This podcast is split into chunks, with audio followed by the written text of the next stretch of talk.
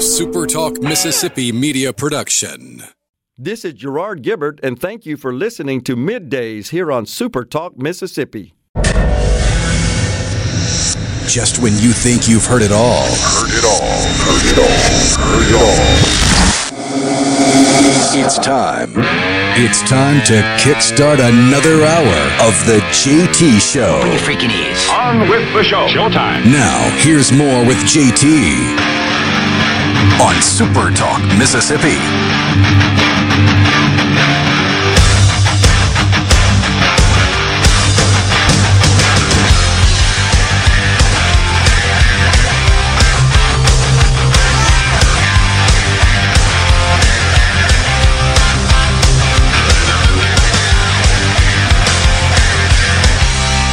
Welcome back, everyone. The JT Show, Super Talk Mississippi.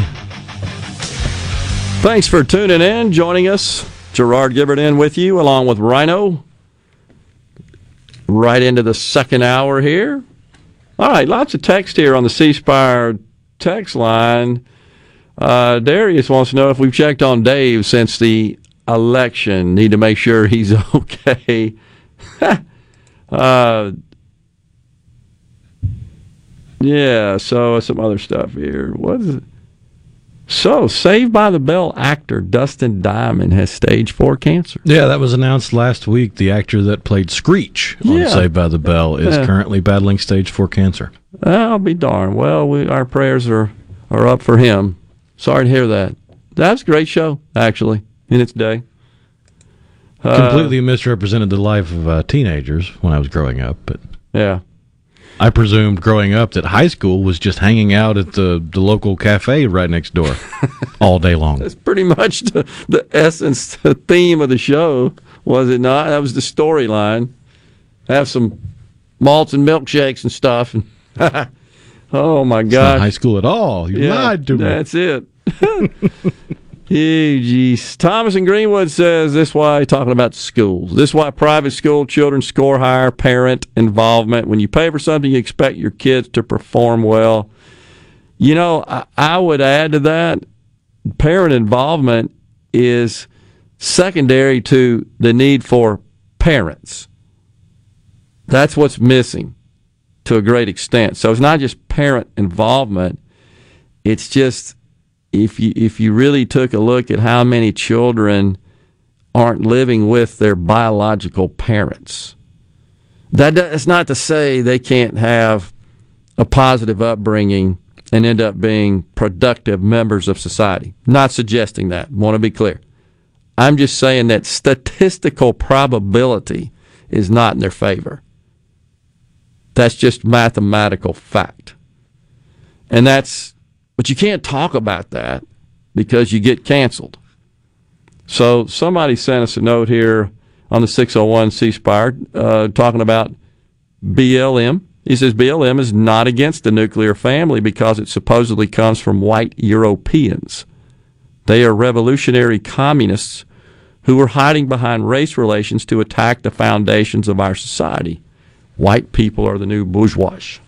So yeah, yeah, you know when it. I got to tell you, I may be a little cynical about this, but I think all these these activist organizations, and to a great extent, just what we've seen emerge on the left the last few years, it, it's not so much they want socialism. I want to be clear about this. It's transferism. It's not that they necessarily want the government to control the means and the volume of production. That's really the more classic definition of socialism. They just want your stuff more than anything, right? That I mean that's that's kind of underlying. You got it, I don't. Somebody's got to get in the middle of that and and make me equal to you. It's it's not so much that they want the government. You never hear them say, "I think the government needs to go in there and just take over that factory, take over that distribution center, take over that services organization, and just run it." That's socialism. This is what happened in Venezuela. They nationalized the banks, the energy industry, every industry, and the next thing you know, the people are in the streets trying to find bread. no toilet paper. You remember, of course, we had that during the pandemic, but that wasn't because we wasn't manufactured enough. It's because people were hoarding like two years worth of it. But uh, anyhow, that that's not what what these people want.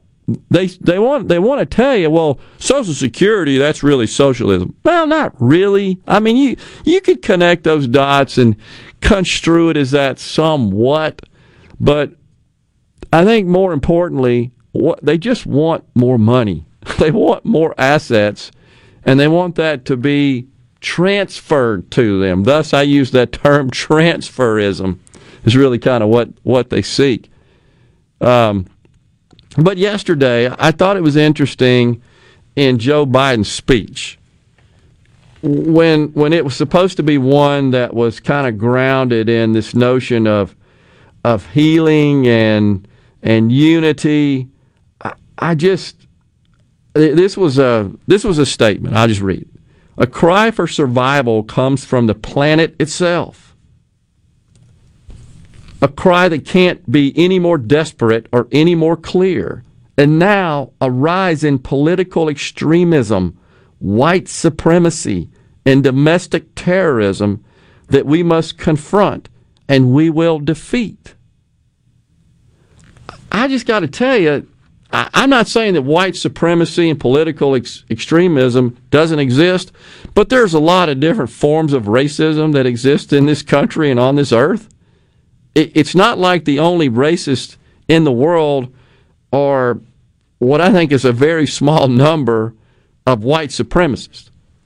I Just like the political extremism isn't coming from the far right. Correct.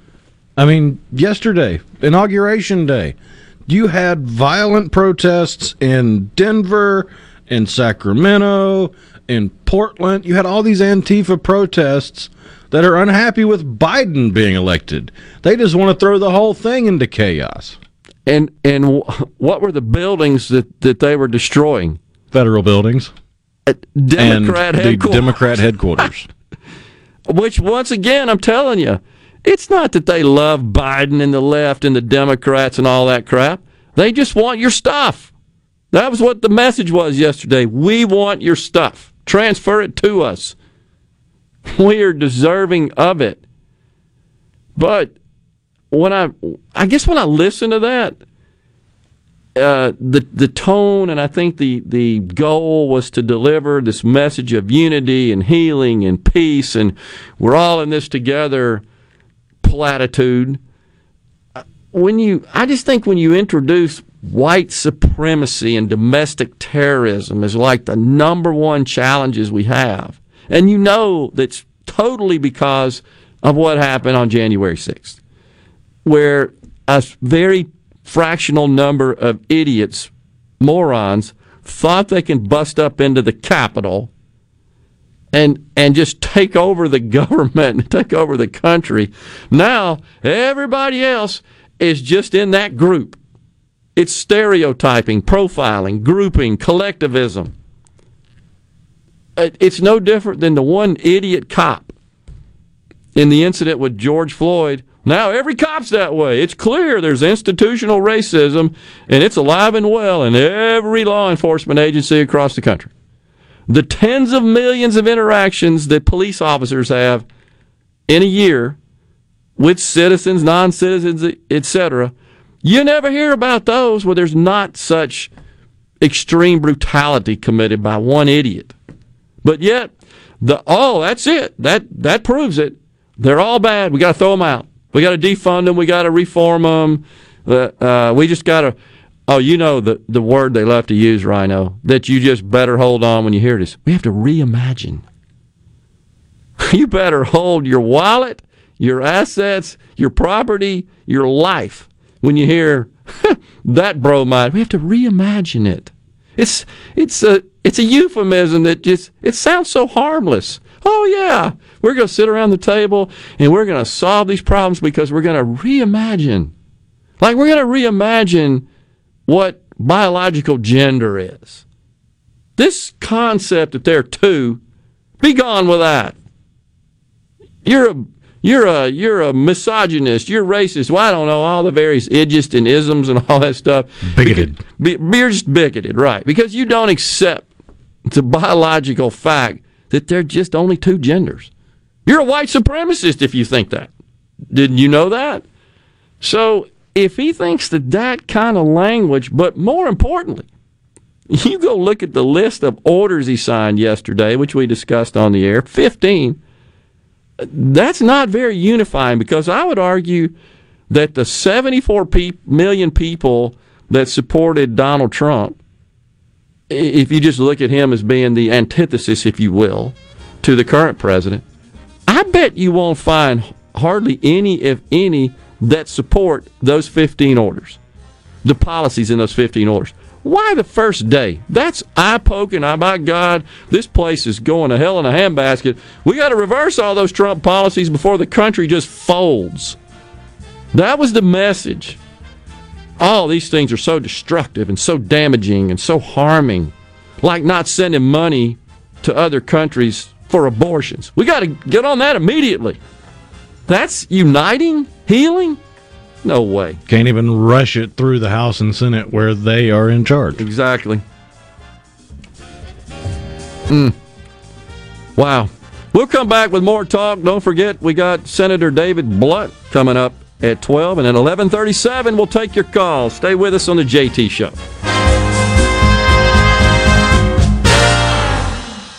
Selling your vehicle? We'll buy it. Need to put it on our lot? We'll consign it. Just need a new ride for the new you? We'll trade it. Pinnacle Motors needs you. Well, needs your vehicle. Steve Owen and the friendly staff of Pinnacle Motors is buying, consigning, and trading quality pre-owned cars, trucks, and SUVs at the corner of Highway 471 at Baker Lane and Vine Street in Brandon, and online at PinnacleMotorsLLC.com. That's PinnacleMotorsLLC.com. Pinnacle Motors needs you. Well, needs your vehicle. Quality vehicles, affordable prices. Pinnacle Motors. This is Home Answers Radio, and my guest today is Trey Jackson of Bulldog Construction. Trey, if a business has uneven sidewalks, they're asking for trouble. Would you agree? Lynn, they are. It's a trip hazard and it needs to be fixed. Our foam technology can level those uneven walks without having to lay down any new concrete. Much easier and more affordable. Trey, my wife tripped over one of those and skinned her knee up. She was fortunate. Call Bulldog Construction at 601 853 4242. New year, new budgets. Every small business has unique needs. And when you partner with a Dell Technologies advisor, you get real-time tailored advice. They'll even give you a free consultation on your servers and storage devices to develop a custom solution to help improve your company's productivity. Plus, get special financing with Dell Business Credit and big savings on business computers with Intel Core processors. Call a Dell Technologies advisor at 877-ASK-DELL. Hi, Eddie Schultz here with MGT Films with some great news for businesses and homeowners here in the metro trying to balance utility bills and save money. 3M window films give your single and double pane windows low E glass like savings. 3M window films stop heat in the summer and maintain warmth in the cold winter. If you own a building or a home, you don't have to choose between comfort and savings anymore. For free estimates, contact MGT Films at 601 707 5596 or online at mgtfilms.com. What if there was a paint that could awaken something as old as that Rip Van Winkle guy? Hey, what? Because it could adhere to the most weathered exteriors and completely restore its youth. Hey, there's hair on my head again. If a paint could give any time-worn surface stunning new life, is it still paint? Regal Select Exterior from Benjamin Moore. Paint like no other. Seabrook Paints in Jackson and Ridgeland. Visit SeabrookPaints.com. Demand the best for your truck. Line-X spray-on bed liners give the only nationwide lifetime warranty. Line-X of Jackson is your source for all of your truck accessory needs. From lift kits, wheels, tires, bed covers, hitches, you name it, we do it. Want leather installed in your car or truck? We even give a lifetime warranty on our leather. Line-X of Jackson has been your source for spray and bed liner and truck accessories for over 20 years. Come see us on Highway 80 between Airport and Crossgates. Line-X of Jackson, 601 664 0030. Gallo here back tomorrow morning, 6 a.m. with all the news, weather, traffic, and info you need to start your day in the Jackson metro area. Right now, more of the JT Show on Super Talk Mississippi, 97.3. JT. How provocative can he be? The JT Show. PG 13. Super Talk Mississippi. Mississippi.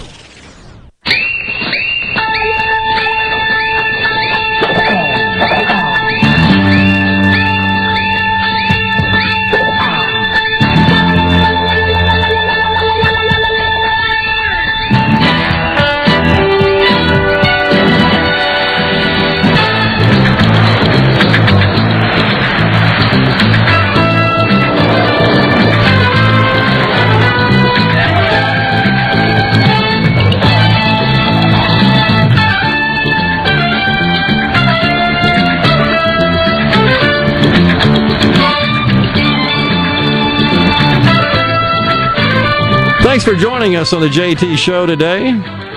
Gerard Gibert in, along with Rhino, spinning the tunes on a TV theme show Thursday. So, David from Texas slash Amory says, I wonder how much sincerity Lady Gaga had while singing the national anthem. She did seem to put more emphasis on the flag was still there. Yeah, I noticed that. She turned around and kind of held that note, and it was weird. Her her body English was weird. What about that giant dove she had on her the brooch? You see that? It was like life size, actual size. I missed that. It was supposed to be, you know, symbolizing peace, the call for peace. It was gigantic on her deal. So She's not necessarily known for being subtle. No, very good point. Known for being weird is what she's known for. She did wear. She wore a dress made out of meat to an award show. Out of meat? Yes, like steaks. Wait, wait, wait. Pinned together. She's got to absolutely be on the you you know what list to PETA, huh? I she just she really wanted to be Madonna oh. 2.0. That's true. No chance. There's only one Madonna. No, uh, no chance. Yeah, I don't know that you would want to be at this point. You know, Madonna in her day, I was uh, in my twenties, I guess, and her music was enjoyable. It was it was uh, disruptive. Eighties. What the heck happened? She went off on the deep end. She married Guy Ritchie, picked up a British accent, and uh, then got weird. Beyond weird. And then, of course, was it the day Trump was inaugurated? She, I'm going to go blow up the White. I've thought an awful lot about blowing up the White House. Why is she still walking after saying that?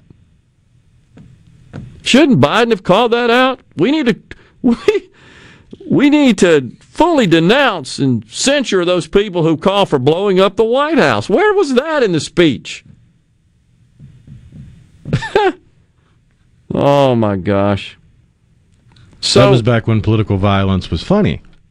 Ah, that's what it is. Because you had the, the Snoop Dogg music video with Yes. the orange face painted clown and the the gun with the Joker thing. Flight came out and said point. bang.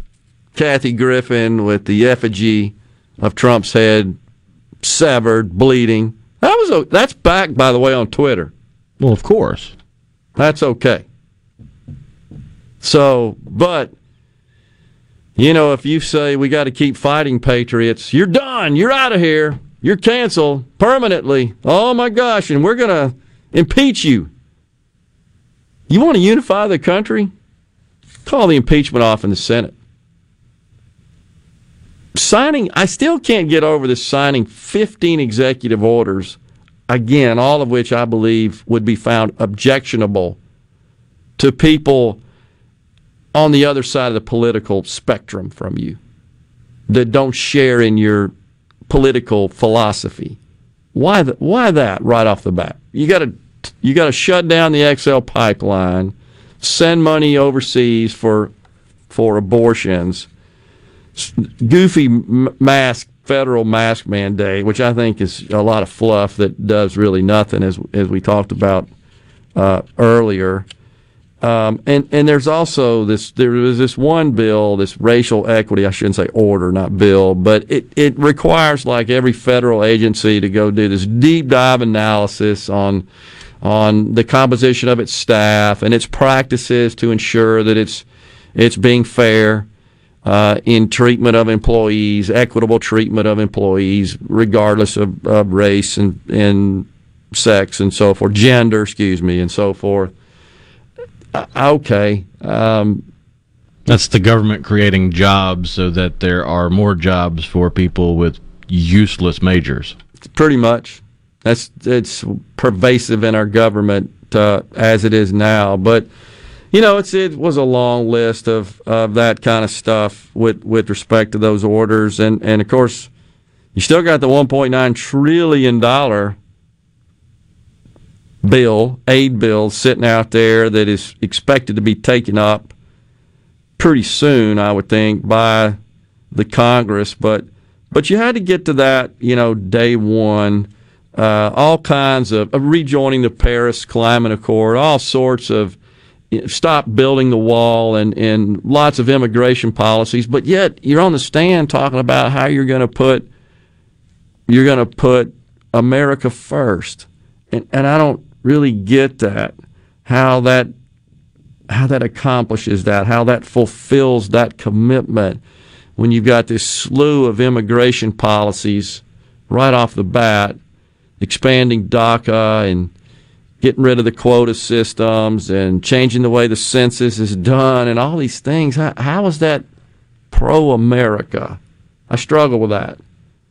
Um, I didn't see anything in there that really was. Right off the bat, by the way, it appears that the XL pipeline employs about 40,000, most of whom are union. So they negotiated union contracts with four different pipe fitters unions last year. But yet, on the podium, he says, we're going to create good paying union jobs. And the, the first day, you just killed 40,000 of them. It's because he can't help but talk out of both sides of his mouth.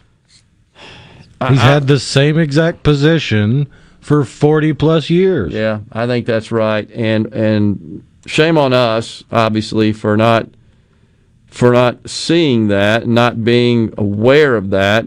We just seem to I guess we just seem to overlook it. Or maybe we just maybe we don't care. I mean, that's he's not Trump. Let's face it. He's not Trump. And if you watch the mainstream media yesterday and their analysis, the fawning, like Jane Pauley did an interview with Kamala, and the the main subject matter of the conversation was her Chuck's tennis shoes. And Kamala, have you noticed how much she laughs? She laughs a lot. That's fine. She, I just, I don't know. Seems a little weird for a vice president. I normally, I don't like to get into personal traits like that. I just noticed that It comes across as a stalling tactic. Right. It's like, okay, when are we going to get serious and talk about the issue? So it's it's more a criticism of that than it is the uh, the laughing. But she was with Jane, and oh yeah, I, I've I've been wearing Chucks.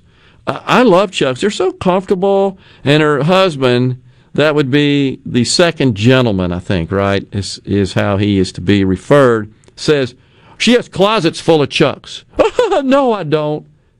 It's like you're at the neighborhood card game. It's Oh, what- here's an example of some of the hard hitting questions at the very first press briefing. A lighter note, uh, will he keep Donald Trump's Air Force One color scheme change? This is such a good question. I have not had the opportunity to dig into that today, um, given the number of executive actions, orders, the inauguration, a few things happening. Um, I will venture to get you an answer on that, and maybe we can talk about it in here tomorrow.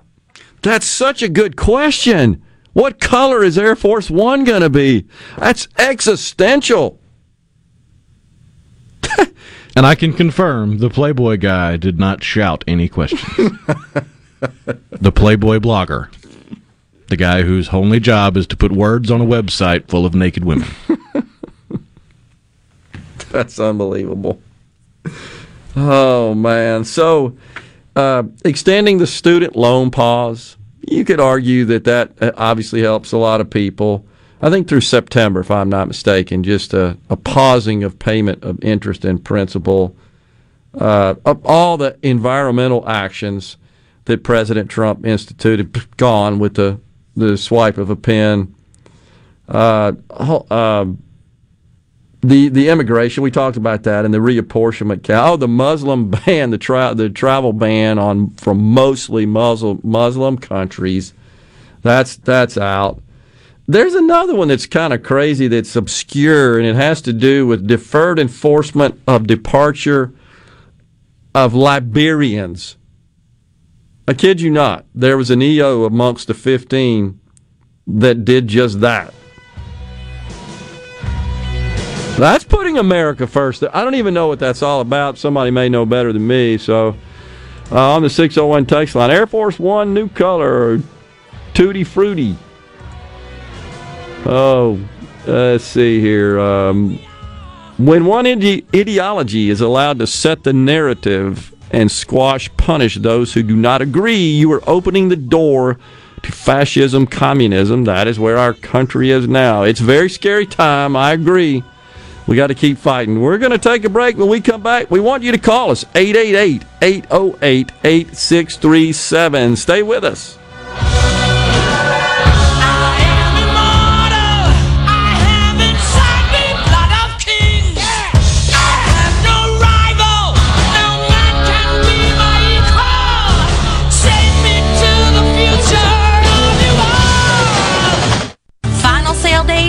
Discounts at Sollberger's Jewelry in Ridgeland. Buy remaining inventory for just pennies on the dollar. That's right, own fine jewelry for as little as 17 cents on the dollar. Doors closed forever, Saturday, January 23rd at Sollberger's Jewelry Ridgeland. Hey, this is Jimmy Primos at the range in Gluckstadt. I'm sure by now you're aware of the shortage of ammunition that shooters and hunters are experiencing nationwide. Right now we have a good supply of popular calibers like 9mm pistol and 223 rifle, as well as others that we're offering at fair market prices. We do limit the amount you can buy each day. At the range, we'd rather everybody have some than a few buy it all. I hope you'll come visit us soon and check out all the many things we have to offer at the range. A totally new and different type of gun store.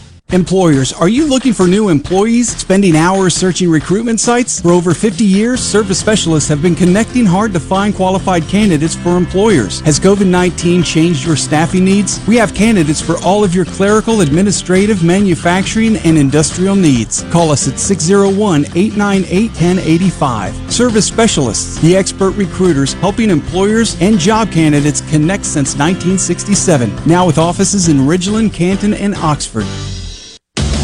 Hello, I'm Gary Jolly from the Tractor Store. LS Tractor understands your passion for the land, and just like you, LS Tractor is committed to excellence and superior products. LS Tractor comes with a long list of standard features that are unmatched by other brands and backed with the LS commitment to provide exceptional customer service and satisfaction. You get a lot more for your money with the LS Tractor. Come to the Tractor Store in Richland to experience the LS difference. The Tractor Store in Richland. At Fillmore Buick GMC, we strive to make buying your next vehicle easy and take care of you long after you drive off the lot. That means upfront and honest pricing, doing everything we can to make the time you spend in the dealership as short or as long as you need. It means we understand that purchasing a vehicle is more than just a transaction for you. We want you to enjoy the experience as much as we appreciate your business. Find your next Buick, GMC, or pre-owned vehicle at FillmoreBuickGMC.com. Fillmore Buick GMC. You drive everything we do. Pillium Corporation. When people hear our name, they say, cool name. What exactly do you do? Great question. Pillium helps your company stay secure and current with IT support, IT security and forensics, cloud services, and networking. Plus, next generation body cameras, in car video systems, and mobile communications for public safety and first responder clients. In short, Pillium Corporation helps our clients grow and thrive securely. Contact us at pillium.com. Smart people, smart business, smart solutions. Final sale days, final discounts at Sollberger's Jewelry in Richmond. Buy remaining inventory for just pennies on the dollar. That's right. Own fine jewelry for as little as 17 cents on the dollar. Doors closed forever. Saturday, January 23rd at Sollberger's Jewelry, Ridgeland. I'm Kelly Bennett, and you're listening to News Mississippi. The Department of Health is reporting 2,290 new COVID cases. The latest report is the first over 2,000 since Saturday and brings the state's total to just over 259,000. With the confirmation of 30 additional deaths, 5,668 Mississippians have now passed away from the virus. There were some hiccups in the rollout of the vaccine, but Governor Tate Reeves says big strides have been made but they do have limits. Our limiting factor today in Mississippi, now this was not true two weeks ago, but today our limiting factor is how many vaccines can we get. We feel like we have visibility on an additional 37,000 first doses for next week, and we can get those in arms fairly easily over a one week period. So we need more manufacturing, we need more uh, vaccines distributed. For more information, find us online at newsms.fm. Catfish farming has always been a passion for me. I was raised up on a catfish farm. I was born into it. But the only thing I love more than catfish farming is my children and my family. I'm Will Noble from Moorhead, Mississippi, and I'm proud to be the 2020 Mississippi Catfish Farmer of the Year. People all across America love to eat U.S. farm raised catfish, and I'm proud to be able to produce it right here in the Mississippi Delta. Hey, it's Richard Cross from Sports Talk Mississippi reminding you to check out the College Football Fix every weekday at 5, driven by Ford. Speaking of Ford, get tough trucks and great deals at your local Mississippi Ford dealer. Starting with Ford F-150, built with outstanding power and smart features, and the impressively capable 2021 Super Duty. No wonder F-Series is America's best-selling truck for 44 straight years. Test drive one today, and don't miss the College Football Fix, driven by Ford. Hi, fellow citizens. For the, for the first time in history, Miss your favorite Super Talk show? You can hear it anytime, anywhere, on demand. On demand with the Super Talk app Don't miss that. and at supertalk.fm. NewsMS.fm. NewsMS.fm. Your one stop for all the news that matters in the Magnolia State. NewsMS.fm. Everything you need to know at your fingertips. NewsMS.fm. Hey, hey, do you have an opinion on something you heard from JT or Rhino? Go ahead, grab your phone and text it to them. You can text at 601 879 4395. 601 879 4395. The JT Show on Super Talk, Mississippi.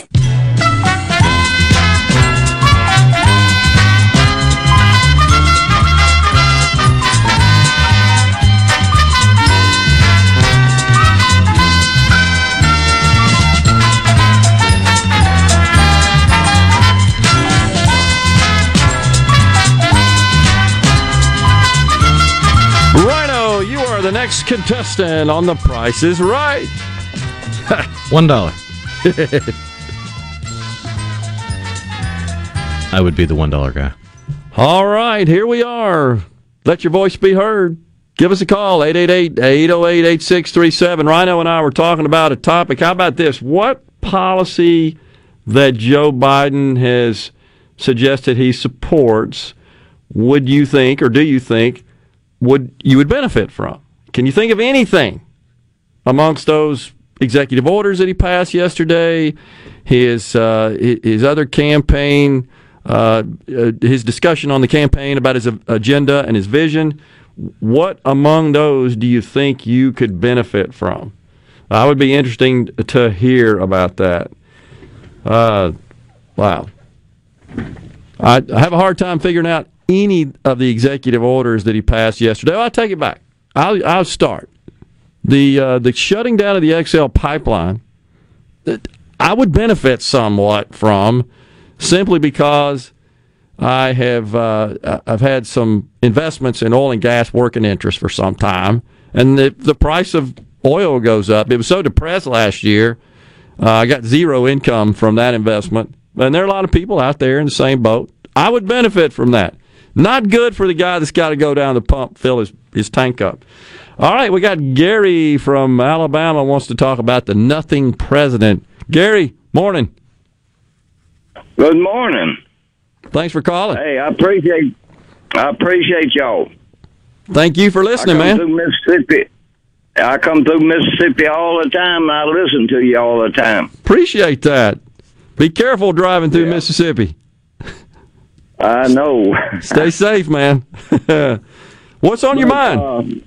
Uh, well, I feel sorry for the people that voted for Biden. I really, and you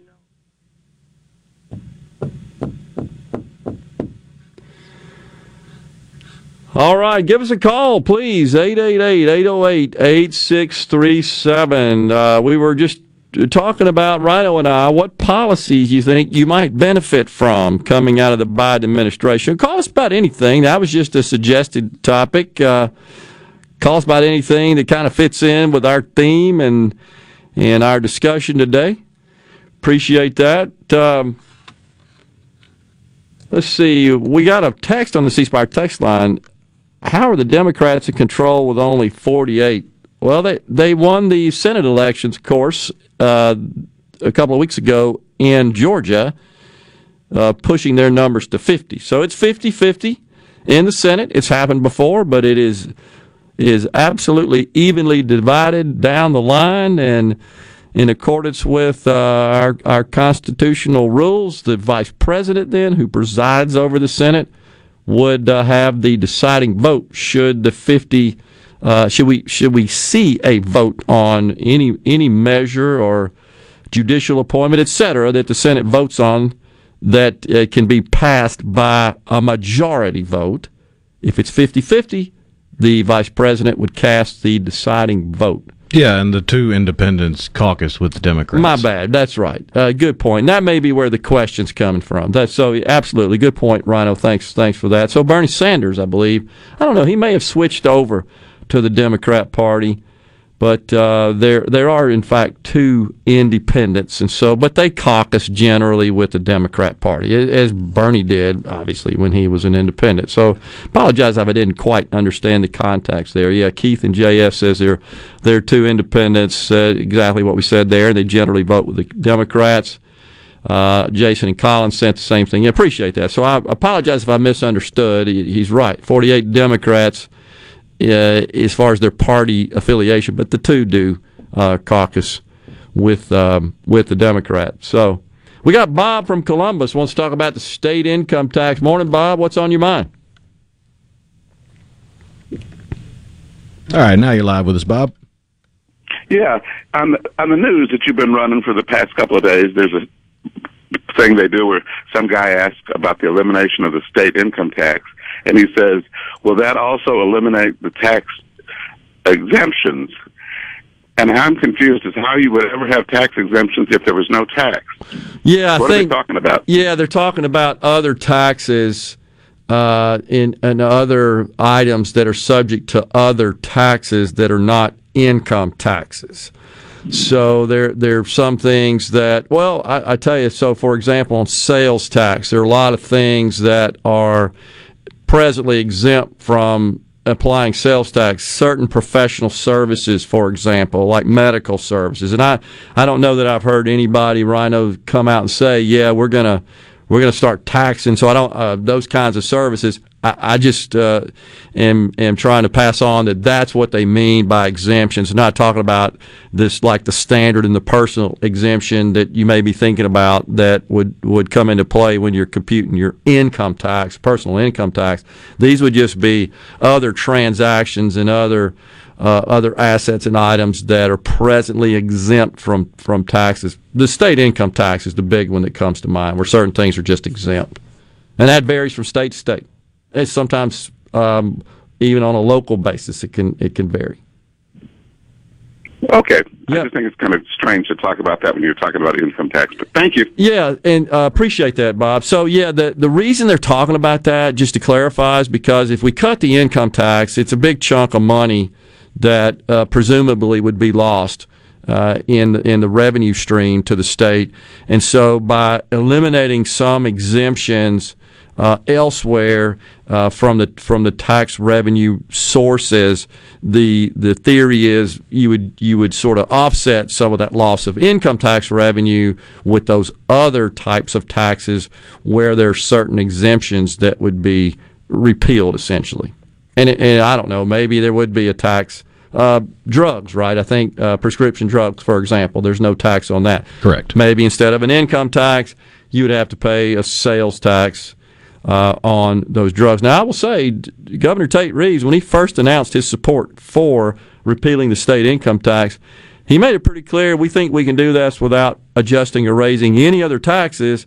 Now, whether or not that means eliminating exemptions, I don't know that that question's been asked.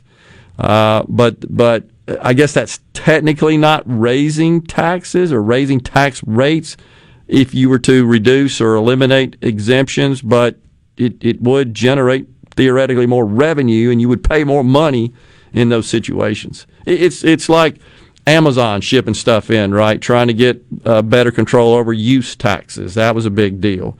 Now, most of those, those uh, out of state online vendors, they're applying and they're charging taxes when you buy. You've probably noticed that. So that would be kind of an example of eliminating. It's not really eliminating exemptions. It's just kind of taking a, a little bit harder look at that and, and from an enforcement perspective. I hope that answered the question there. So, uh, what do we got here? If Biden does away with student loans, this is on the 662, do you think we will stop getting the phone calls about student loans? That's a good point. Uh, yeah, that, that might be the case, in fact. You know, you could you could make all kinds of crazy arguments about that.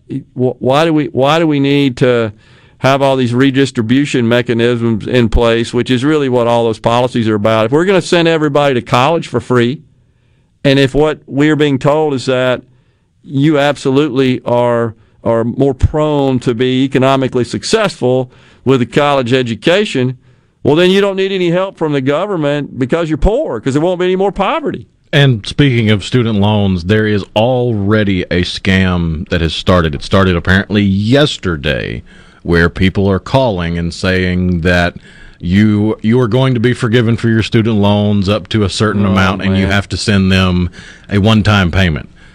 It's not how it's going to work. Don't send somebody money unless it's the person you have the loan with. Wow. So yeah, that's already started. The scammers are really good. They're really smart. They're really good. Uh, and unfortunately, there will, there are people who will fall for it, and they'll get shaken down out of their money, separated with their money. I hate I hate that. Uh, Eric in Madison says, I would like for him to do, this would be Joe Biden, an executive order that would put back in place the right of first refusal that Obama put in place and Trump removed. I didn't care much for the Obama administration. I liked that executive order. What specifically are you referring to, Eric, uh, as it relates to what you would be refusing? I'm not sure I follow that. Rhino, you got it? Uh, I remember it was it was an executive order talking about contractors offering employees uh, the the right of first refusal for the the next iteration of the contract. I'll have to do some more digging. Yeah, there. we'll take a look at that. Eric, what what's in your mind? Uh, text us back. Tell us kind of specifically what you're talking about, and uh, we'll see what we can we can do about that. So Thomas in Greenwood says he thinks it's a double speak with respect to the exemptions as a method to offset loss of revenue from eliminating the income tax. Okay.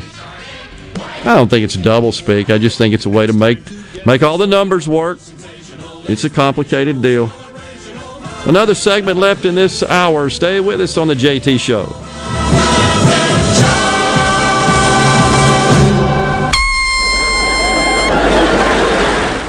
If your vehicle is ever damaged in a collision, please listen carefully. At Clinton Body Shop, we are OEM factory certified with more than 20 national and international manufacturers. In fact, we are Central Mississippi's only Volvo certified auto body repair shop, and we are the first BMW certified independent repair facility in the southern region.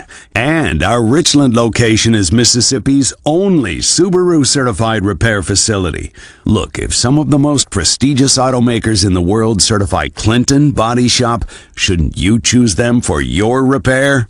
Clinton Body Shop in Clinton and Richland, certified by the company that made your car to repair your car with OEM factory parts. Go to ClintonBodyShop.com. It's about your family's safety and your car's value. That's ClintonBodyShop.com. Are you an employee or employer in search of flame resistant clothing that'll protect your arms and legs but won't cost you an arm and a leg? Well, ESI Supply has you covered, literally, with full coveralls, button down long sleeves, two button cotton pullovers, and jeans to go with them. ESI Supply is your flame resistant clothing headquarters. If we don't have it, we can get it at prices that won't burn the pocketbook. ESI Supply, 601 933 4910, and online at esisupply.net. ESI Supply, your flame resistant clothing headquarters.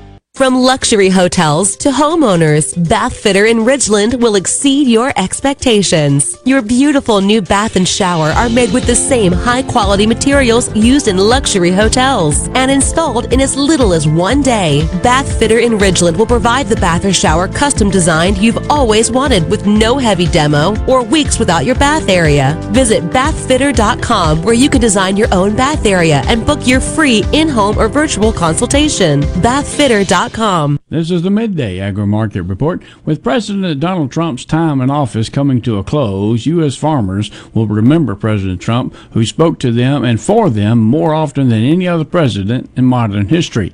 Trump's policies on issues such as trade, energy, the environment, and immigration heavily influenced farm prices, leading at times to criticism of the president's decisions. But the vast majority of farmers, who Trump often described as a great patriot farmers and ranchers, supported him throughout his tenure.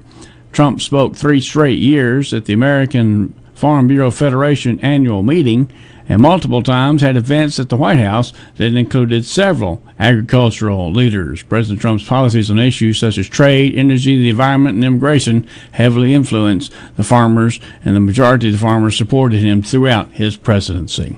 I'm Dixon Williams, and this is the Mississippi Agri News Network. Are you looking for something unusual or hard to find? You might just find it on HighBid.com. It's the online auction site for, well, just about everything. HighBid.com has estate sales, closeouts, liquidations, even government seized vehicle auctions. It's easy to bid on office furniture, antiques, sports memorabilia, restaurant equipment, motorboats, even arcade games. You can search for items by name or simply see where the next page takes you. Visit HighBid.com. That's H I B I D.com and find what you're looking for today. This season and every season, protect your rice fields with a full suite of herbicides from Valent USA. With Bolero 8 EC, League, and Regiment herbicides, Valent has an option to help you handle whatever weeds you're facing. Specially formulated to control the toughest weeds, including variety of broadleaf, sedge, grass, and aquatic weeds, Valent herbicides are proven to help growers start strong and protect their crop every step of the way. Visit valent.com slash rice to learn more. Always read and follow label instructions. Gatto here with a special invitation to join us weekday morning, 6 to 9. Breaking news, quick shots, analysis, all right here on Super Talk Jackson 97.3. JT and Rhino. Faces made for radio. The JT Show. Super Talk, Mississippi.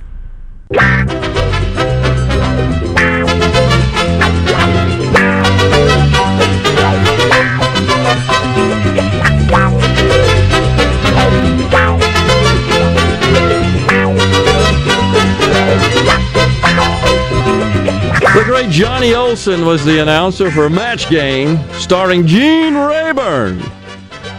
With a really long, skinny microphone. exactly. That was his trademark. About three feet. Came out. Uh, of course, the show was popular in the late '70s, and uh, in particular, and, and he was always dressed in the, the '70s fashion.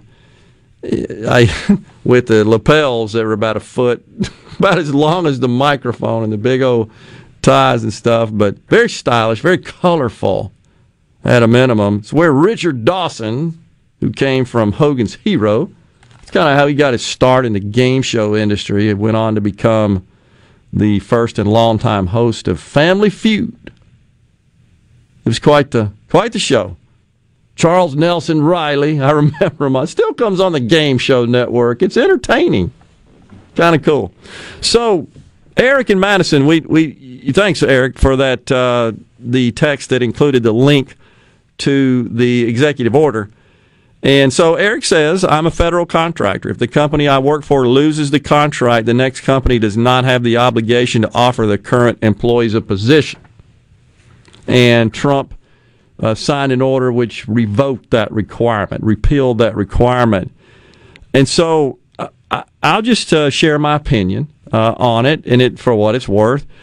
I I support Trump's order, and do not think that uh, the federal government should require that a private company. It shouldn't dictate to them who they hire.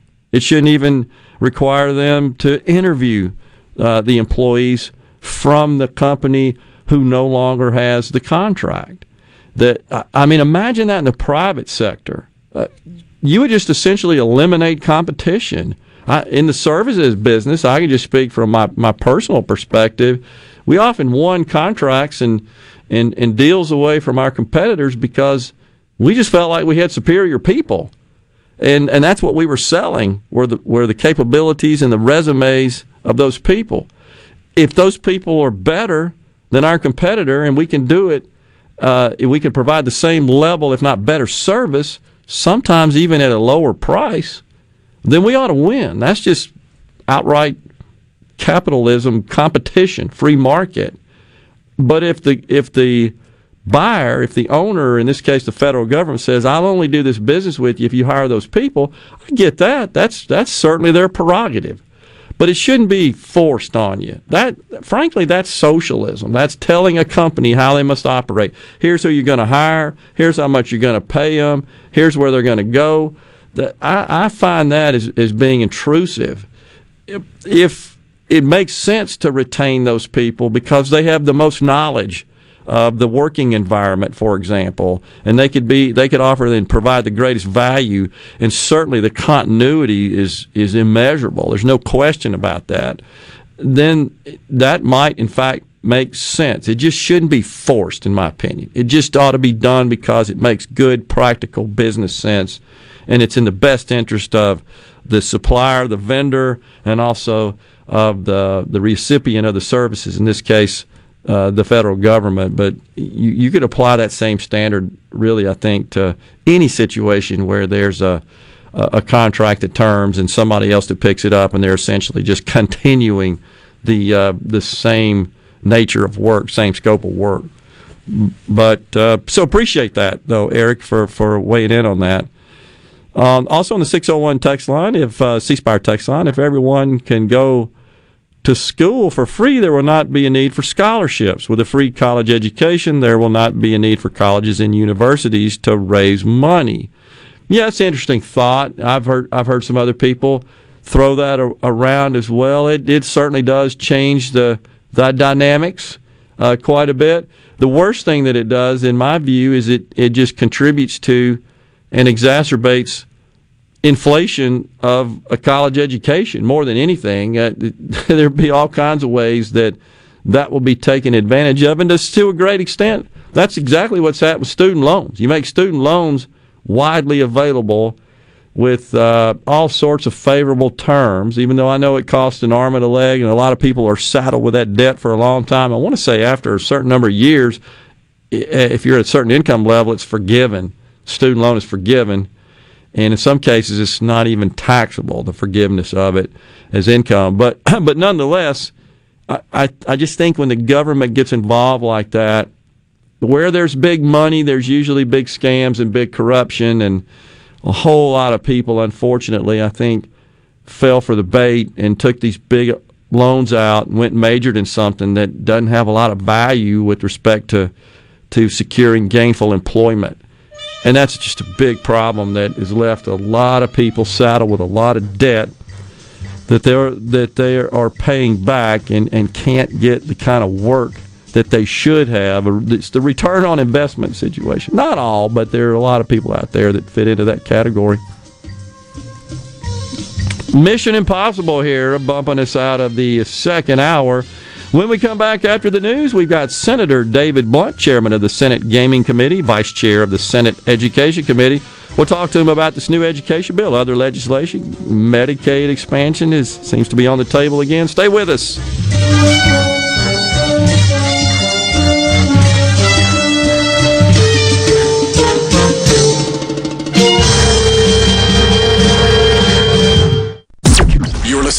WFMN Flora Jackson, Super Talk, Mississippi. Powered by your tree professionals at Barone's Tree Pros. Online at baronestreepros.com. Fox News. I'm Chris Foster. Today, President Biden plans to sign 10 executive orders related to coronavirus, including more money for testing and vaccination orders. The U.S. lost another 4,377 people to COVID 19 in the past day, the second highest single day death toll of the pandemic. Dr. Anthony Fauci, President Biden's top medical advisor on COVID 19, told the World Health Organization via video conference that the U.S. will remain a member of the WHO, revoking a pullout by the Trump administration. Fox's Tanya J. Powers. House Speaker Nancy Pelosi says she'll be speaking soon with senators to determine when former President Trump's impeachment trial can start. The top House Republican Kevin McCarthy says President Biden should push for its dismissal. Remember in his speech yesterday, for those who did not vote for him, give him a chance? Well, I think the best chance he'd have right now is say, let's not do impeachment. Let's dismiss this. Let's unite this nation. America's listening to Fox News. As locals, ADS Security is committed to keeping the community safe. We're the same great company, same local office, with the same local service you've counted on for years. Visit us in Gluckstadt. ADS Security, 601 898 3105. Call today. Hi, this is Mark Shapley of MM Shapley Steakhouse. This past year, we were fortunate to see many new faces and reacquaint with old friends, and I believe I know why. Being from the Mississippi Delta, we learned how to entertain while creating a comfortable home environment, and that's MM Shapley's specialty. MM Shapley's is your place for award-winning steaks and homemade tamales. MM Shapley's, real, authentic, welcoming fine dining. For reservations, visit mmshapleys.com or call 601 957 8000. Hi, I'm Dale Danks with the Danks Miller and Corey firm. Our office represents clients and businesses across Mississippi. If you need a lawyer you can trust and who will fight for you, don't compromise. Danks Miller and Corey online at danksmillercorey.com. I'm Kelly Bennett, and you're listening to News Mississippi. The teacher pay raise bill has been unanimously passed by the Mississippi Senate. Without discussion or opposition, the bill aiming to raise the starting salary for Mississippi teachers to $37,000 and provide a $1,000 raise to current teachers will now be sent to the House for consideration. According to Senate Education Committee Chairman Dennis DeBar, the bill comes with a price tag of around $50 million. One of the bills state lawmakers are working on aims to stop censorship on social media platforms. Angela Cockerham is the chair of the Judiciary A House Committee. I've had a lot of correspondence from people all across the state about this particular bill, both pro and against. They're also sorting through other important bills that have been referred to Judiciary A. Quite a few bills deal with child support enforcement and collection. Are you looking for something unusual or hard to find? You might just find it on highbid.com. It's the online auction site for, well, just about everything. Highbid.com has estate sales, closeouts, liquidations, even government seized vehicle auctions. It's easy to bid on office furniture, antiques, sports memorabilia, restaurant equipment, motorboats, even arcade games. You can search for items by name or simply see where the next page takes you. Visit highbid.com. That's H I B I D.com and find out what you're looking for today. Need career, a job, an opportunity? If so, Mississippi Community Colleges are your affordable solution. As experts in training people for high paying careers and connecting people to opportunities, Mississippi Community Colleges can help you achieve your dream. Visit your community college for more information on the MI-BEST program and other career pathways. I'm Dr. Andrea Mayfield, Executive Director of the Mississippi Community College Board. For more information, email info at mccb.edu. Before leaving office, former President Donald Trump pardoned or commuted the sentences of 143 individuals. Four were from Mississippi. The list included Joey Hancock, indicted in 2010 on drug charges, Dr. Robert Stephen Corcoran, charged in 2011 with conspiracy to defraud the U.S., theft or bribery of federal funds, and making false statements. David Lamar Clinton, indicted in 95 and convicted of false statements and related charges, and Stephen Benjamin Floyd, who pled guilty to one count of bank robbery by extortion. Jackson State head football coach Deion Sanders played a role in the presidential pardon of Lil Wayne. Facing possible jail time on a firearm charge, the rapper was pardoned by outgoing President Donald Trump. Writing to the White House, Sanders called him a man of faith, a natural giver to the less fortunate, a waymaker, and a game changer. For more Mississippi news, follow us on Facebook, Twitter, or find us online at newsms.fm. Heading to the coast to hit the casinos, or maybe just a relaxing getaway for a few days. When you drive to the coast, tune to 106.3 Casino Radio for all casino promotions and exciting things to do while you're there. And it's not just casinos. Casino Radio has everything you'll want to know to make your stay on the coast an amazing one. From all of the great restaurants, nightlife, recreation, and more, Casino Radio has it all. So when you're on the coast, discover everything that's happening from 106.3 Casino Radio. In response to COVID 19, Pine Grove Behavioral Health and Addiction Services is offering telehealth services. During this time, health and safety are important, which is why they've expanded their offerings to include telehealth services for children, adolescents, and adults. They have outpatient teletherapy sessions available, and Pine Grove also expanded its telehealth services to include its intensive outpatient program drug treatment program. Also, all Pine Grove Evaluation Center services are available via telehealth. Patients may call Pine Grove's National Service Center at 888 574 HOPE or visit pinegrovetreatment.com HighBidCreditCard.com. Arm yourself with everything you need to take on your day. Wake up with Gallo tomorrow on 97.3 FM. Super Talk, Mississippi. Just when you think you've heard it all. Heard it all. Heard it all. Heard it all. It's time. It's time to kickstart another hour of the JT Show. Bring your freaking ears. On with the show. Showtime. Now, here's more with JT on Super Talk, Mississippi.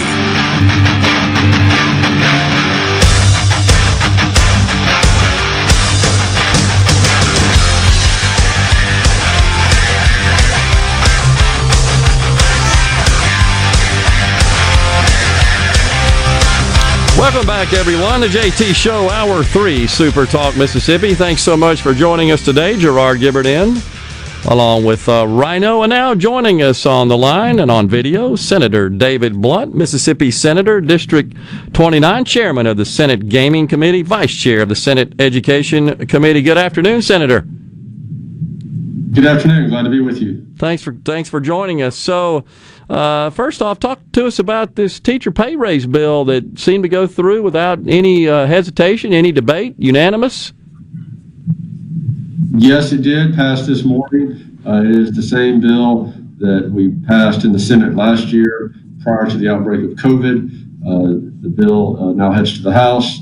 It would provide for an $1,000 a year pay raise to every teacher in Mississippi. Uh, teachers in their first three years of teaching would get $1,100 uh, and would also cover our teachers' assistants, which currently make about $14,000 a year. So I think it's important. Uh, passed the Senate unanimously. We hope the House will move on it this year. So, where does that put a Senator, with respect to the neighboring states? I know that's always been something that, that is paid a lot of attention Uh, we are to. behind. Okay. You're right. We are behind. Uh, we make uh, the average teacher makes six thousand dollars less in Mississippi than he or she would make uh, in Alabama, Tennessee, Arkansas, or Louisiana. Now that that as you, you may, your readers or listeners, excuse me, may know, uh, the teacher salary scale in Mississippi does uh, increase uh, your your pay each year you teach, so you make a little bit more each year. Uh, our people, our teachers are a little bit more competitive, still behind, but a little bit more competitive when they're in year 25, 30 of their careers. But we are we are very far behind our neighboring states, the southeast, and the country for our new teachers, and that's the major reason why we have a teacher shortage in this state. So, is there, uh, I guess, a feeling? I I think I would think there is uh, certainly in the Senate, uh, and, and I, I think over in the House as well, to continue to try to bump this pay scale up so that we are more competitive with the neighbor neighboring states and are more in line with them. Uh, yes, that's our goal, uh, we're moving uh, in that direction. We're doing three things in the Senate this year to deal with the teacher shortage. Uh, we're going to raise pay. Uh, we're going to have a license reciprocity uh, with any state. Uh, what happens now is if you're a licensed teacher in another state and you want to move to Mississippi and teach, uh, you can get a temporary license, but the State Department of Education may put additional requirements on you that just makes it cumbersome and difficult. Uh, and we don't need that. Uh, if you're licensed in another state uh, and we have a teacher shortage, we want you to come here and we're not going to put any red tape in your way. And then finally, we passed a bill out of the Senate Education Committee yesterday, which is my bill, uh, which will help repay college loans for new teachers uh, entering the profession. But the bottom line in all this is the real take-home pay for teachers is down, and the real cost of college is up. So Yeah. people are graduating with more college debt, and people, in terms of real take-home pay adjusted for inflation, are making less than they were before the onset of the Great Recession 12 years ago. And so, given the basic facts, it's obvious why we have a teacher shortage. Yeah. And we've we've simply got to have teachers, uh, and the market uh, is part of that, and, and that means pay. Yeah. Uh, the other thing I want to emphasize, I'm sorry, go ahead. I'm, I'm going on. No, that's fine. I appreciate that. So, do you expect that to, to pass without any trouble over in the House? Uh, I can't predict what the House may do. Uh, obviously, we've got to pay for it. We this this proposal cost about fifty million dollars. Uh, we think we can do that. The main point I want to make, though, is this. Everything that we do in this in state government, and that includes funding our public schools, paying our teachers, paying prosecutors, funding our universities, whatever we do in, in, in state government is funded by the state budget. Right. Taxes that are collected by the state. One third of the state budget uh, is the state income tax. Right. So if you eliminate the state income tax, uh, which the governor has proposed, uh, you can just, and, and you don't replace that with any other revenue.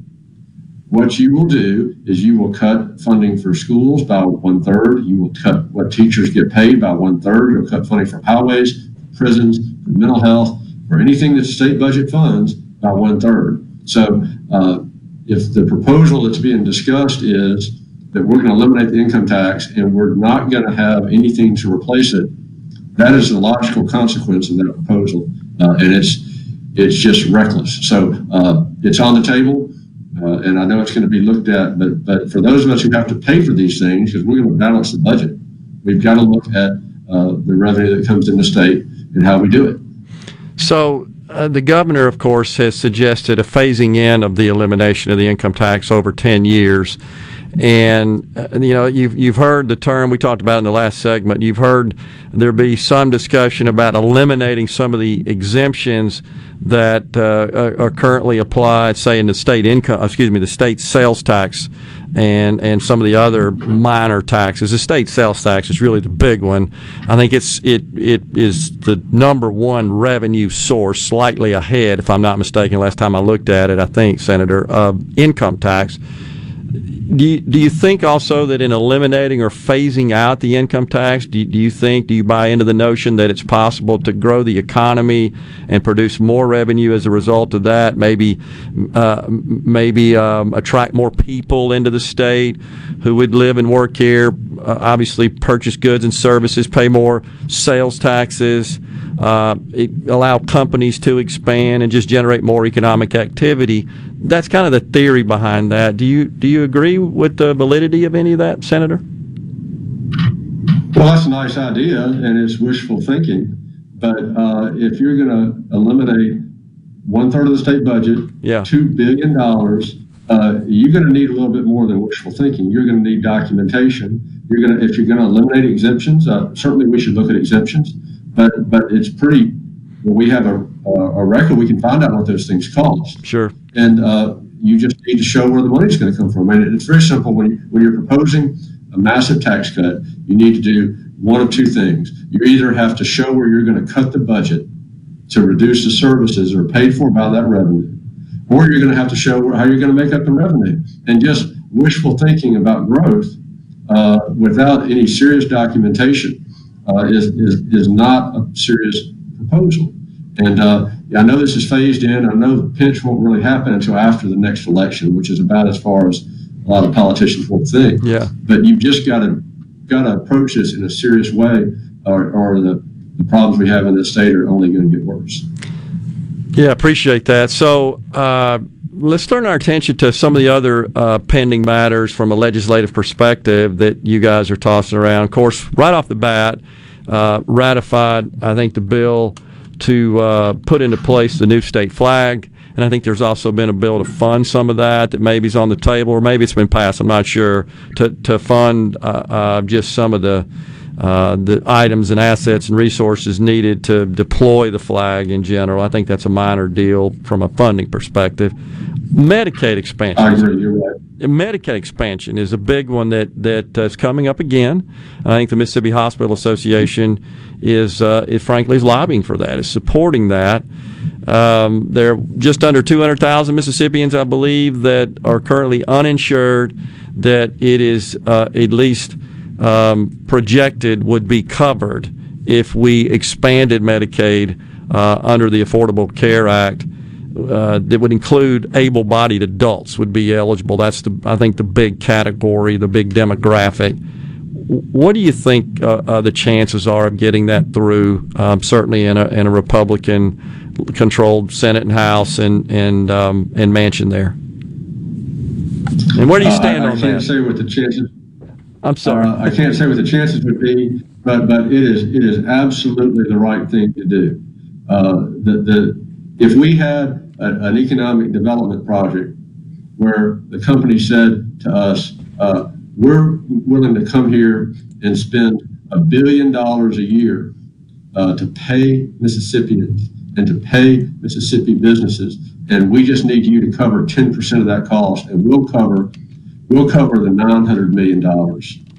We just need the state to come up with the 10%, 100 million dollars, and then if the hospitals had volunteered to put up the 10% without any additional uh, taxes paid by the state of Mississippi, we would jump all over that. Yeah. We would jump all over it. And that's why 38 states have done this, 38 states, and it's been on the ballot in Republican states, heavily Republican states, Oklahoma being one. Yeah, just Uh, passed it. Missouri was not. Just passed it. Uh, Yep.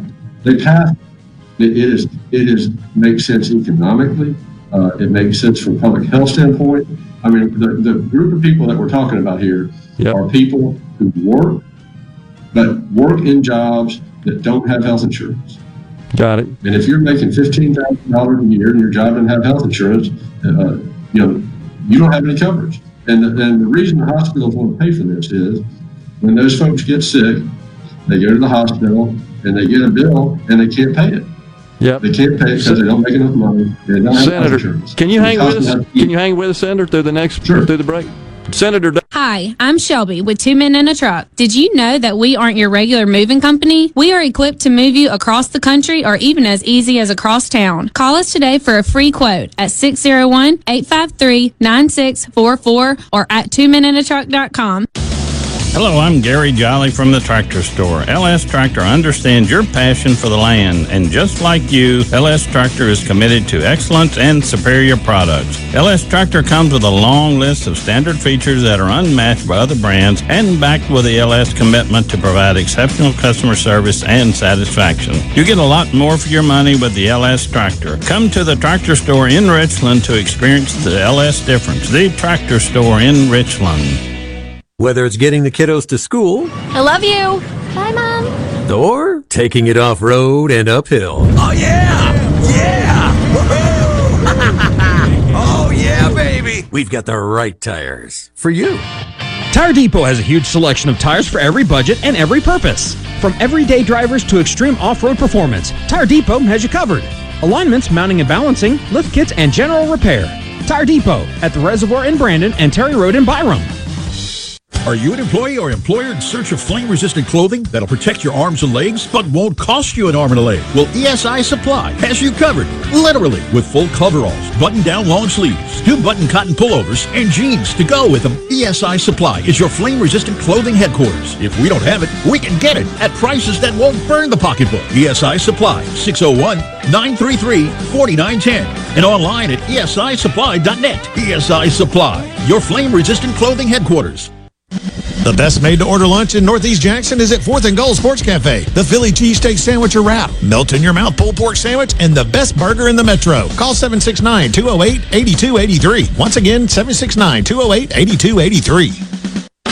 Dave Logan, General Manager, Cannon Nissan of Jackson. 2021 is here. The time has never been better for a new Nissan. The remaining 2020 models have large rebates, great opportunity to save money. Here are a few great specials at Cannon Nissan of Jackson. 2020 Nissan Altima SR. 3200 off MSRP plus 0.9% APR for 72 months. LC 230459. 2020 Nissan Sentra SV. 2700 off MSRP. LY 30 5450. And the all new 2021 Nissan Rogue up to $2,000 off MSRP with 2.9% APR for 72 months. MW 101377. Cannon Nissan of Jackson. Our service department and parts department open six days a week. All safety protocols are in place for your safety. No appointment needed. We have over 700 pre-owned vehicles available. Remember, when the smoke clears, nobody beats a Cannon deal. Nobody.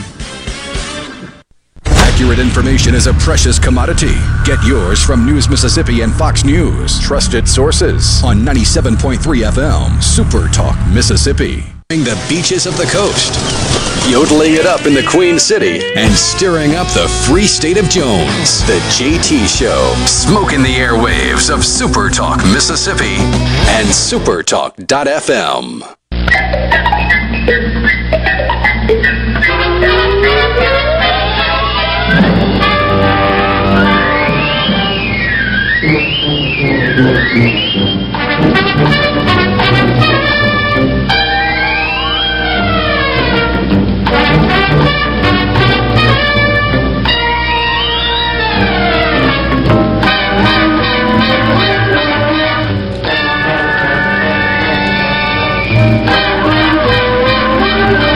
Welcome back, everyone, to JT Show, Super Talk Mississippi. Thanks so much for joining us today. We've got on the line with us, joining us on the show, Senator David Blount, Senator from District 29. He chairs the Gaming Committee in the Senate and also the Vice Chair of the Education Committee. So, Senator, I, I just wanted you to, to complete your thoughts uh, with respect to Medicaid expansion. You are correct.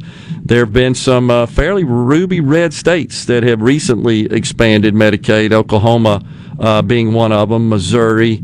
Uh, I think we're down to 12, 13 total in the country now that have not expanded?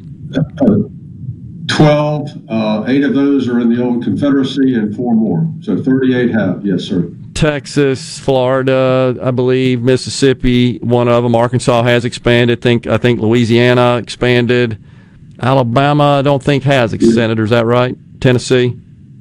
You're, you're correct. Uh, Alabama. I mean, I've got I got a map here. Uh, Yeah. the states that have not: Mississippi, Texas, Alabama, Georgia, Tennessee, South Carolina, North Carolina, Florida. Yes. Uh, and then four states outside of the deep South: uh, Kansas, Wisconsin, South Dakota, and Wyoming. So 38 have, 12 have not. Uh, again, the the hospitals essentially have agreed to pay the 10% match.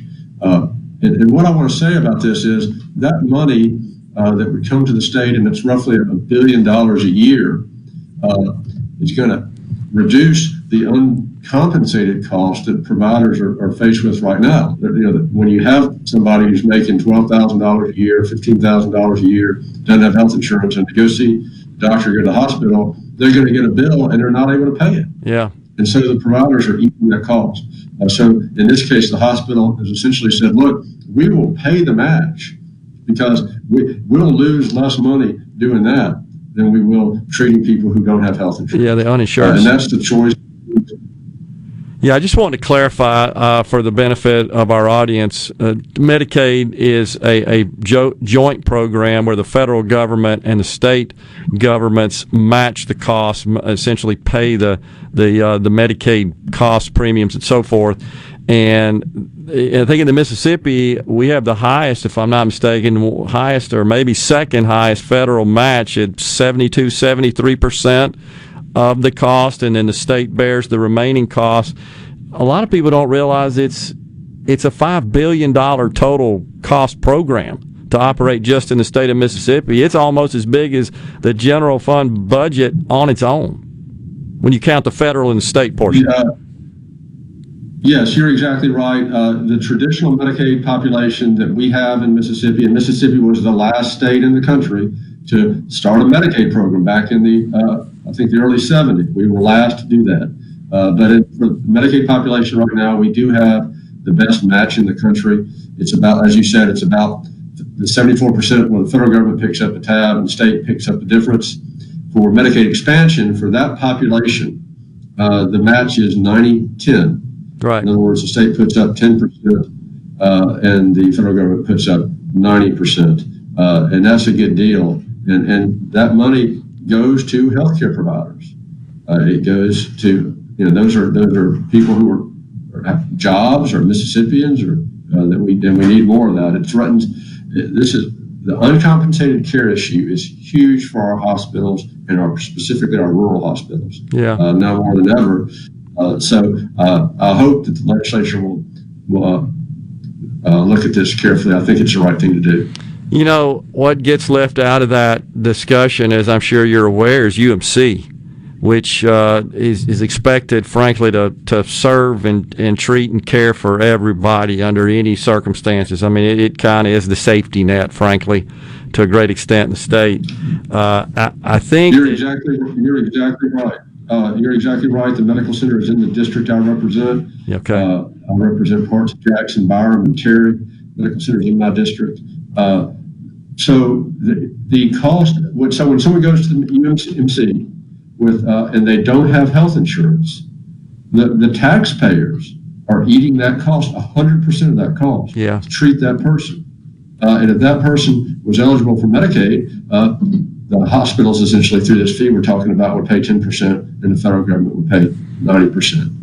Yeah, and, and I think uh, so. What's a little unique about the situation we have here in Mississippi, what's been proposed, is that the hospitals have said, "Look, we'll cover that ten percent." They they've got a plan. I, I think it's called the CARES plan, if I'm Mississippi CARES plan, if I'm not mistaken. I could be wrong, Senator, but they they drafted a, a proposal last year, a couple of years ago, on how they would be willing to, to fund. And and that and that's been done in other states as you know. Some other states have I think Indiana is the one Yes. that's frequently pointed to because it's where Vice President Pence uh, he was the governor at the time I believe that was uh, implemented um, but none Yes, sir, you're right. yeah. So nonetheless, that so what's the objection you hear from the Republicans? If if you could come and say, look, we can expand Medicaid and it won't cost the taxpayers of Mississippi directly anything because we wouldn't have to pay the state's hundred million dollar share. That would be covered by the hospitals. It, it- that's cheaper for them than absorbing the cost of care. What's the objection there? Uh, I think the initial objection was that they didn't like the president who came up with the program. Even though the program, of course, was modeled after uh, the program that started in Massachusetts when, when Mitt Romney was governor of Massachusetts. Yeah. Romney. And as you said, uh, after, after it was passed, was adopted in Indiana when Mike Pence was governor of Indiana. Uh, uh, I think that's part of it. It's just it's just partisan politics. Uh, but but I, but we have to acknowledge that there is a cost here. And the Medicaid budget is, is a lot. The state's portion of that is a lot. So, like we were talking about earlier, if you're going to come up with a program, you've got to find them to show how you're going to pay for it. Yeah. Uh, and in this case, uh, the match, the 10% match that would be required, the hospitals have said, look, these these uncompensated costs are killing us. We'll pay for it. You don't have to raise taxes on on ordinary Mississippi citizens. We'll pay for this because we're getting killed on the uncompensated costs. Uh, so I just think it is a lack of a. It's just it's not doing what Yeah. the right thing to do is, and as for, um, it's just frustrating. Yeah.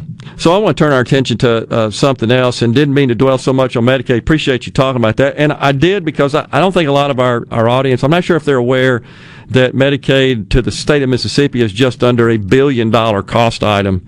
And it, it represents almost 20, 20%, 25%. It's a big deal in the state of Mississippi. The MAEP formula, uh, with respect to your work as vice chair of the Senate Education Committee, what do you think about that? Does it need some rework? It, it doesn't seem to be uh, optimum at this point. Well, I mean, I, I would say this about the, the Mississippi Adequate Education Program. Uh, I think no no formula is perfect, Sure. and uh, you know any formula can be improved. Uh, the the issue is that what the MAEP does is, is two things. It sets an amount uh, that is sufficient or adequate for a school district to receive in state funds, and then it allocates money uh, to all the districts. So th- there are two questions. One is how big is that pie going to be? How much money is the state going to spend on K through 12 education? And then how is that money going to be divided among the states? And the reason we came up with this formula in the first place is we had great inequities in Mississippi uh, among different school districts because, as you know, a lot of funding for schools come from property taxes, right. and some districts are property tax rich and some are property tax poor. Uh, to do that job, I think it has worked.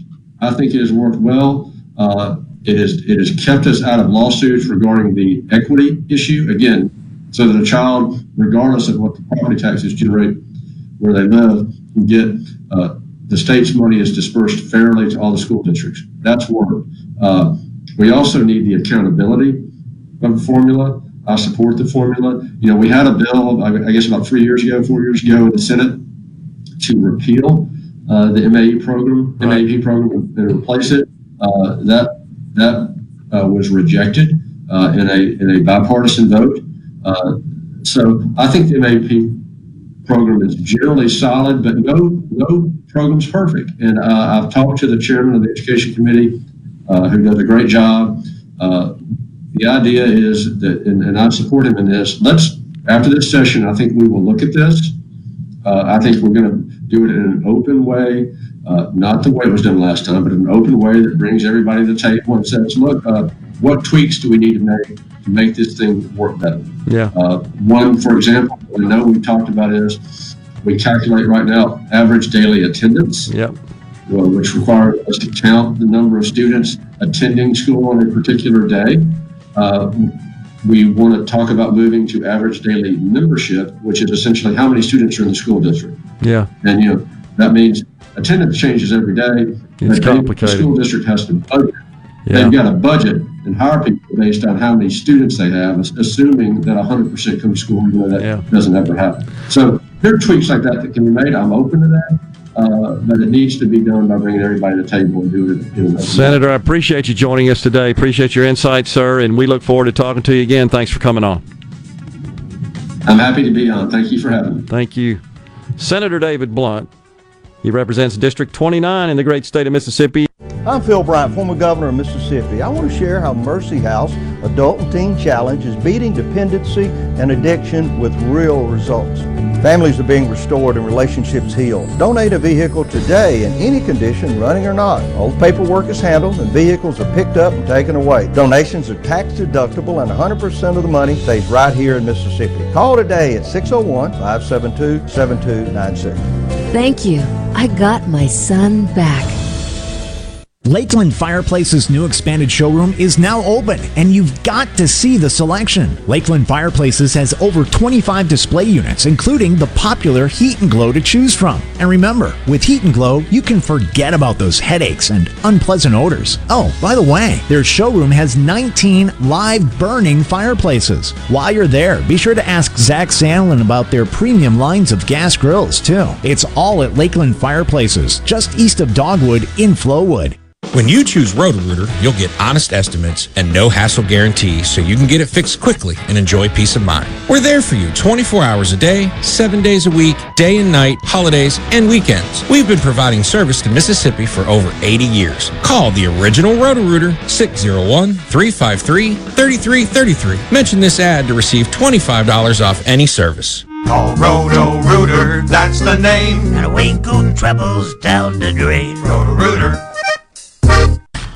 If you need a cash infusion after all your Christmas expenses, perhaps we can help at DNS Diamonds and Jewelry in Flowwood.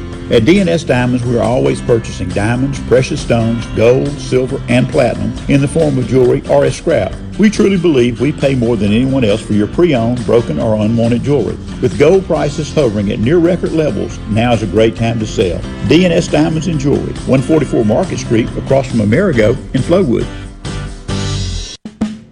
Hi, this is Mark Shapley of MM Shapley Steakhouse. This past year, we were fortunate to see many new faces and reacquaint with old friends, and I believe I know why. Being from the Mississippi Delta, we learned how to entertain while creating a comfortable home environment, and that's MM Shapley's specialty. MM Shapley's is your place for award-winning steaks and homemade tamales. MM Shapley's, real, authentic, welcoming fine dining. For reservations, visit mmshapleys.com or call 601-957-8000. Since the current pandemic struck Mississippi, thousands of nurse practitioners have answered the call. We're here for you. Nurse practitioners provide over two thirds of all primary care, reaching our most impoverished communities. We're here for you. Nurse practitioners spend time understanding their patients' needs and save Medicaid and Medicare millions. We're here for you. But current laws limit how nurse practitioners can help your community. Let your local legislator know how much nurse practitioners mean to you. Paid for by the Mississippi Association of Nurse Practitioners practitioners. I'm Kelly Bennett, and you're listening to News Mississippi. The teacher pay raise bill has been unanimously passed by the Mississippi Senate. Without discussion or opposition, the bill aiming to raise the starting salary for Mississippi teachers to $37,000 and provide a $1,000 raise to current teachers will now be sent to the House for consideration. According to Senate Education Committee Chairman Dennis DeBar, the bill comes with a price tag of around $50 million. One of the bills state lawmakers are working on aims to stop censorship on social media platforms. Angela Cockerham is the chair of the Judiciary A House Committee. I've had a lot of correspondence from people all across the state about this particular bill, both pro and against. They're also sorting through other important bills that have been referred to Judiciary A. Quite a few bills deal with child support enforcement and collection. C Spire 5G. We're building a fast, powerful 5G network to bring you faster phones. You heard right. C Spire 5G. Phones faster. Saying it anymore would be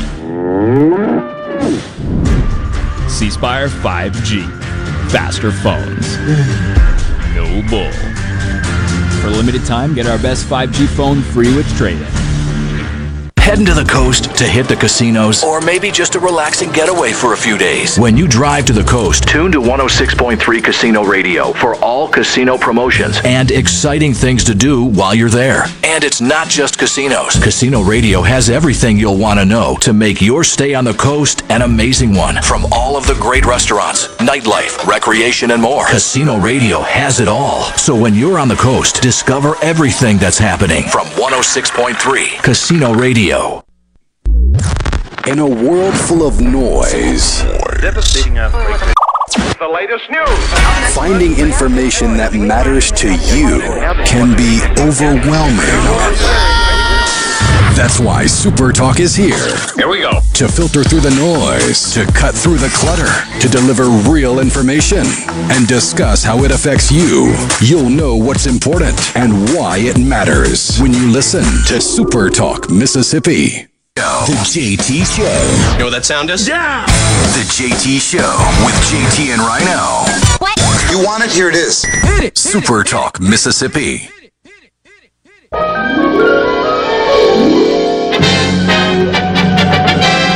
Nanu, nanu.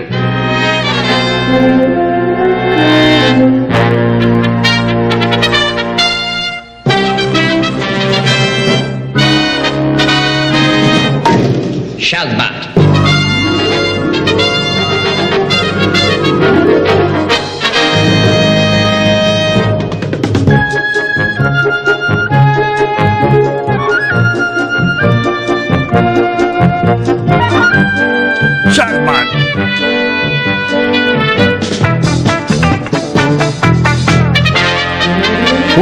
Back, everyone. The Mork and Mindy Show. Gerard Gibert in today on the JT Show, along with Rhino. Senator David Blount just completed an interview with him. The senator is a Democrat from District 29. I know many of our listeners are writing in about that. And uh, probably had figured that out based on his policy positions, but uh, you know, we thought it made sense just to hear something uh, from the other side, just to get a, a sense of where they stand. I, I think it makes sense, frankly, for all sides to understand the philosophy and the ideologies of the other in order to effectively uh, combat and counter those policies with which you disagree. It, it's it's kind of like uh, It's the ancient art of war from Sun Tzu. Sure. Um, you know, I, I, I hark back to the uh, the movie Patton. Not sure if you've ever seen that. George C. Scott. Oh yeah. And I think it's Rommel, right? He's going to war with, and and I don't know. He's he's got his field glasses and he's looking over the, uh, you know, where the action is occurring, and and he can tell he's some maneuver, you know, some some tactic that he has ordered is clearly going to defeat Rommel, and you know he waves his fist in the air. He says, "I read your damn book." Remember that? Oh yeah. Isn't that kind of what this is about here? So, it understanding uh, his perspective, even though it's a perspective with which I, I disagree, and I think most of our listeners do. I think it makes sense to understand it. We want certainly the other side. Heck, the way it's going right now, we don't even have a venue to talk on. They're canceling us all over the place. So, how hypocritical is that? We know we need to have a conversation. Where? What? Free speech isn't squat if there's no place to speak. And that's kind of what's going on there. So, um, Anyhow, Jerry and Boomble says, "Don't tell me you're getting soft." No, I'm not getting soft. We're not getting soft here at all. Uh, If you know the enemy and know yourself, you need not fear the result of a hundred battles. sure, Sun Tzu, The Art of War. but uh, you know, I, I, the senator, he was respectful. I was respectful to him. I think that's kind of the way we get information out there, and so we're just trying to inform and and uh, and kind of see where the other side lands and where they think about some of these key issues.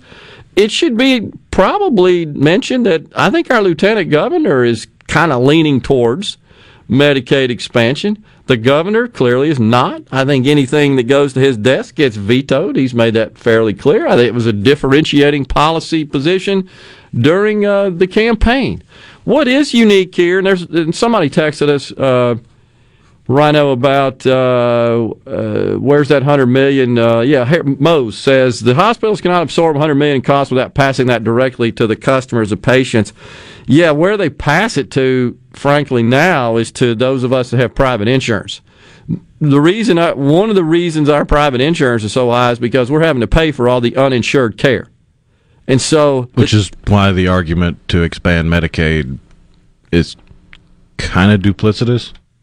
Let's Yeah. expand it because you, you're already footing the bill, so foot the bill already. Yeah, that's part of the problem. So, if you if you dig deep in the way medical, the revenue uh, component of um, of healthcare and healthcare insurance works, Medicaid and Medicare actually reimburse below what is is presented as stated cost, and private insurance reimburses slightly higher. So the private insurance essentially subsidizes uh, the uh, the lower reimbursement rates of Medicare and and Medicaid, which is even slightly lower, I believe, than Medicare now. Uh, and then, but then it's just a big uninsured population because by law you can't turn them down. The uh, EMTALA laws, which the hospitals talk about uh, constantly, and by the way, that was a Reagan law. That was that was Ronald Reagan. Basically, it stipulates that a hospital has to take, in order to participate in in uh, government healthcare programs, their emergency rooms have to take everybody, and they have to get them stabilized before they can release them. Sometimes they end up in the hospital for an extended period of time until they get um, physically stable, in which case they are able to release them. But in the meantime, if they don't have any insurance, you're eating it as a healthcare institution. And I'm not asking for people to sympathize with the healthcare institutions, but the fact is, uh, according to third party reports about the healthcare industry, such as from KPMG, one of the big four accounting firms, about 75% of the community healthcare uh, institutions in this country are losing money. They're cash flow negative. Now, I'm not saying Medicaid is the way to fix that, and that's what the senator said. He made that point. But that's just economic reality. And and there are a lot of different ways to address that. Medicaid expansion is probably not the optimum way to do that. If your answer is we're losing money, let's lose less Yeah. money. Maybe there's a better answer. Yeah, and that's exactly right. And that's that's the fundamental problem. And the hospitals are showing up and saying, or the hospital association saying, look, we're willing to pay that hundred million dollars just so that we don't have to eat all the uninsured care that we're giving away. I think UMC, if I'm not mistaken, last time I looked at that, about forty percent of all their care um, is given to either Medicaid recipients or it's uninsured and which puts that. So we're all paying for that. We're all absorbing that with our taxes here. I want to say UMC of all the teaching hospitals in the country. Uh, that puts them at the top of the list in terms of the, the percentage of their total care that uh, is either uninsured or comes from Medicaid. There's 700,000 plus on Medicaid uh, in the state of Mississippi. Last time I looked at it, about 400,000 of them are, are children in the CHIP program. Uh, the rest of them are are indigent elderly, the vast majority of the rest of them. And then they're also for the disabled. If they're a disabled adult that, that um, fit in the age range where they're not considered elderly, but if they are, they're elderly and they're indigent, they means tested on their income, then they also can receive both Medicare and Medicaid benefits. And that's frankly where the majority of the costs go. It goes to that elderly population. There's no secret about that. But, Uh, yeah, Rusty in Greenville says, Rommel, you magnificent.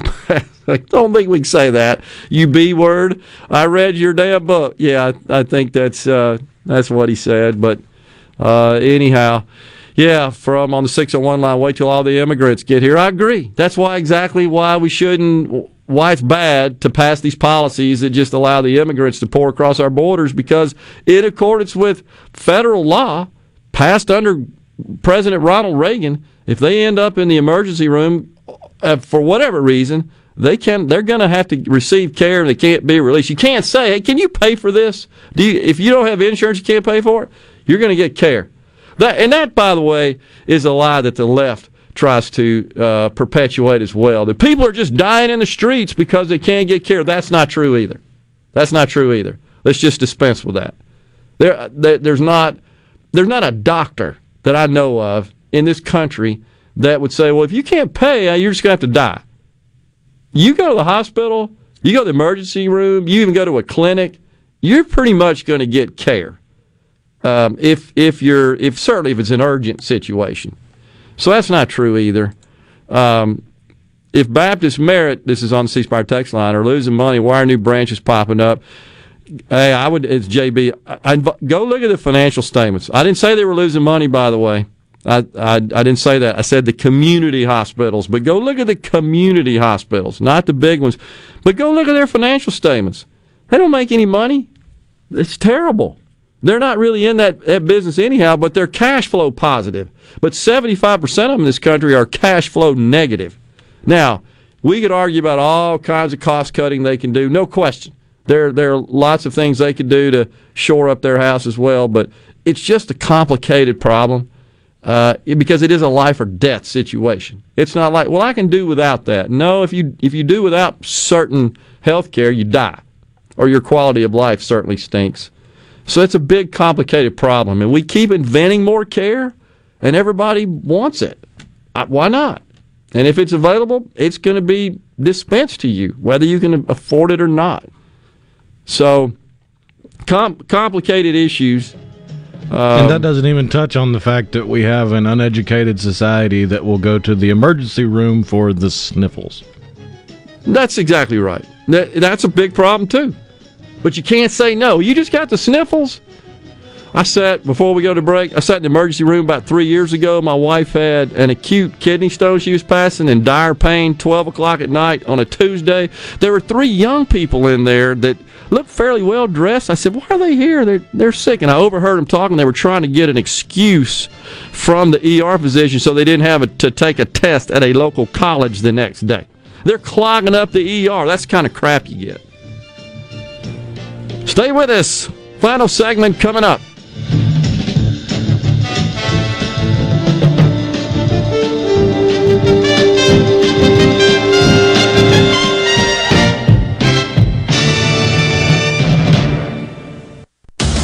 Hello, I'm Gary Jolly from the Tractor Store. LS Tractor understands your passion for the land, and just like you, LS Tractor is committed to excellence and superior products. LS Tractor comes with a long list of standard features that are unmatched by other brands and backed with the LS commitment to provide exceptional customer service and satisfaction. You get a lot more for your money with the LS Tractor. Come to the Tractor Store in Richland to experience the LS difference. The Tractor Store in Richland. Rogers Dabbs Chevrolet is Mississippi's largest General Motors business elite dealer. We make it easy to maintain your fleet with over 100 work-ready vehicles available for your job site. Diesel, gas, trucks, vans, and service bodies. And we build to your business specifications. It really is easier with Rogers Dabbs Fleet. Call the Rogers Dabbs Business Elite Fleet Team today at 866-671-4226 or visit us online at rogersdabbs.com. Rogers Dabbs Chevrolet. Find new roads. Quality preschool, toddler, and infant care. Little Acorns Child Development Center. Now accepting applications for toddlers and infants. 601-965-5002. Little Acorns Child Development Center, 100 West Capitol Street in downtown Jackson at the Dr. A.H. McCoy Federal Building. We're accepting applications for both federal and non-federal children. You will go crazy for Little Acorns, where me, Sammy the Squirrel, will provide tons of fun, fun, fun. Here at Little Acorns, we provide developmentally appropriate curriculums, low staff to child ratios, degreed early childhood teachers in all rooms, delicious, healthy breakfast, lunch, and snacks. All teachers certified in infant and child CPR and pediatric first aid. Designated drop off with health safety temperature screenings at our safe, secure, modern, and spacious facility. Call now for a spot for your little acorn today. 601 965 5002. Sammy sent you. The doctors at Carter Sledge Family Dentistry are general and cosmetic dentists. At Carter Sledge Family Dentistry, you'll find one of the most state of the art facilities in Mississippi, along with a friendly staff and doctors who are both professional and compassionate. Meet our team, take a virtual tour, and make an appointment at cartersledgedental.com. Carter Sledge Family Dentistry on Lake Harbor Drive in Ridgeland. Call 601 607 7876. At Carter Sledge Family Dentistry, our smile begins with yours. For a flipping good time, come down to Cock of the Walk. Celebrating our 40th anniversary at Cock of the Walk. Voted the best catfish in Mississippi with our grilled or fried catfish along with greens, coleslaw, and a skillet of our homemade cornbread. With locations on the reservoir, Pocahontas, and one mile from the Grand Ole Opry in Nashville, Tennessee. Catfish, hush puppies, and fried dill pickles. For a flipping good time, come down to Cock of the Walk. I like chicken. I like fish. I like hush puppies. I love it. Catfish is excellent. For a flipping good time, come down to Cock of the Walk. This is Jake Mangum. It's great to be on a team that is based in Mississippi. It's important to me that my team supports our high schools, universities, and several local events throughout the state. Of course, I'm talking about my home team, Farm Bureau Insurance. If you aren't already with Farm Bureau, it's time to join the team. Visit favrates.com for great rates on home and auto insurance, or find a local agent at msfbins.com. Farm Bureau Insurance. Go with the home team. Confidence, peace of mind, a way forward. During tough times, these are the things we all want. And with the personalized help of a Trustmark relationship manager, it's something we can find together. That's why Trustmark is standing by business owners. No matter what challenges you may be facing, we are here with a suite of financial services to help you find a path forward. Learn more at trustmark.com/business. Tune in to Good Things with me, Rebecca Turner. It's Mississippi's Radio Happy Hour, weekdays from 2 to 3 p.m., right here on Supertalk Jackson 97.3. JT Show, your number one source for all the news and information you never knew you needed. The JT Show on Supertalk Mississippi, the Supertalk app, and at supertalk.fm. The end of the Civil War was near when quite accidentally a hero who sneezed abruptly ceased retreat and reversed it to victory. His medal of honor pleased and thrilled his proud little family group. While pinning it on, some blood was spilled, and so it was planned he'd command F Troop. Indian fights are colorful sights and nobody takes a lickin'. Where pale face and red skin both turn. Welcome back, everyone. Final segment, the JT Show, Super Talk, Mississippi. Friday Eve, Thursday. F Troop bumping us into the segment. Lots of texts uh, got got folks uh, really talking and buzzing about this whole Medicaid issue, and it, I think it's going to be one that is going to continue to be debated and uh, batted around the Capitol. It's a complicated thing. There's a lot of people that think, well, given the pandemic, you know, maybe now's the time because that that did cause a, a lot of uh, uh, economic harm, shall we say, in across the healthcare industry. Now they got lots of of money and, and relief to to counter and offset that. Uh, but many say it kind of exposed some of the issues with respect to the uninsured population. So on the text line, one of the questions was: Is there a guarantee from the Fed that that ten percent 90-10 uh, joint funding situation w- is permanent, stays in place? It can only be changed with law. It gets funded um, uh, automatically through the mandatory spending programs that we've talked about that before. You know, every time the the Congress doesn't meet every year to fund the government like the like what occurs at the state level. Uh, Seventy percent of our spending is mandatory. It's statutory. It's going to happen unless those statutes are changed, and the only way they can do that presently is with uh, by passing legislation or to amend uh, present um, present statute, and that would require sixty votes in the Senate at this point. So if you wanted to change the Medicaid program, that's how you'd have to do it. Obamacare.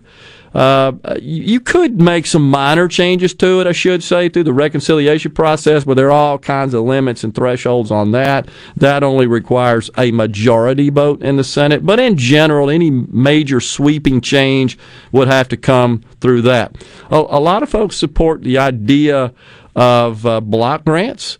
And so instead of kind of a fee for service model where every time there's a service delivered, the Fed pays X percent and, and the state pays X percent of the of the total cost based on that model. It would just be here's a big chunk of money to you based on prior history state. You just operate it the way you see fit. That's actually been done in some states, been talked about here as an example. It, it's it's kind of a complicated uh, deal. Healthcare just is. Haven't heard a lot about that, frankly, from the uh, the, the Biden administration on the campaign trail other than his intent to expand Obamacare. That mainly what he's talking about there is expanding the subsidies uh, for those who, who qualify to buy private insurance in the exchanges where the government subsidizes that such that your premiums are never above a certain percent of your income and it's a it's a graduated scale based on your income relative uh, to the percent that would uh, deem to be the amount that it would cap out at. So for the lower income levels, for example, your premiums cannot exceed, I think it's like 2% of your income, all the way up to um, 400% of the federal poverty level, which for an individual is, is about 50 grand or so last time I checked. Your premiums could be as much as, I think, 9% of your income. And so he's wanting to do some adjustments there in terms of subsidies. That's kind of on the plate. Um, the, we had somebody else. What, oh, Silas in Meridian wanted to know what happened on the wall. The wall's an issue with respect to Medicaid and health care because, as we talked about, those folks are seeking health care. They're not getting it in Guatemala and the Honduras and, and some of the other very poor and corrupt Central American uh, countries. And President O'Biden, uh, excuse me, O'Biden, Biden has said that'll be a Freudian slip for a long time, won't it? Because it's kind of an Obama redo. Uh, but he said, "Yep, we're gonna we're not to complete the wall. We're to really back off on enforcement of immigration law and policy. Uh, we're to expand the DACA program. Well, what does all that translate to? More immigrants coming in the country illegally, being released into the population, consuming resources that are paid for and funded by the American taxpayer. That is definitely a problem." Rhino, I think I read a report a couple of years ago where like half of all the babies born in Los Angeles County are illegals or two. It's something crazy like that because there's just such a, a rush of uh, those across the border. Now, I think that has changed frankly, since the wall was completed in that area. If you listen to all the ICE officials, Homeland Security, they all say, yeah, this has definitely curbed the rate of uh, flow across the border. But under the Biden administration, it just seems like it's going to be wide open. Who'd have thunk it? Enforcement actually does something. Yeah, and Silas says, yeah, but Trump said Mexico was going to pay for the wall. Yeah, okay, we can dwell on that as well. And Obama said you could keep your doctor. Yeah, I mean, if we're going to play whataboutism on all these political promises and campaign promises that really never materialize, we could consume, what, several months of the show just talking about campaign promises that never came to fruition. Or you could just say, hey, I'm running for president, I really can't promise you anything because I can't do anything. You, therefore, you don't get elected. That's the dilemma. That's in our political world. Thanks so much for joining us today. We'll be back with you again tomorrow. Stay safe. A SuperTalk Mississippi media production.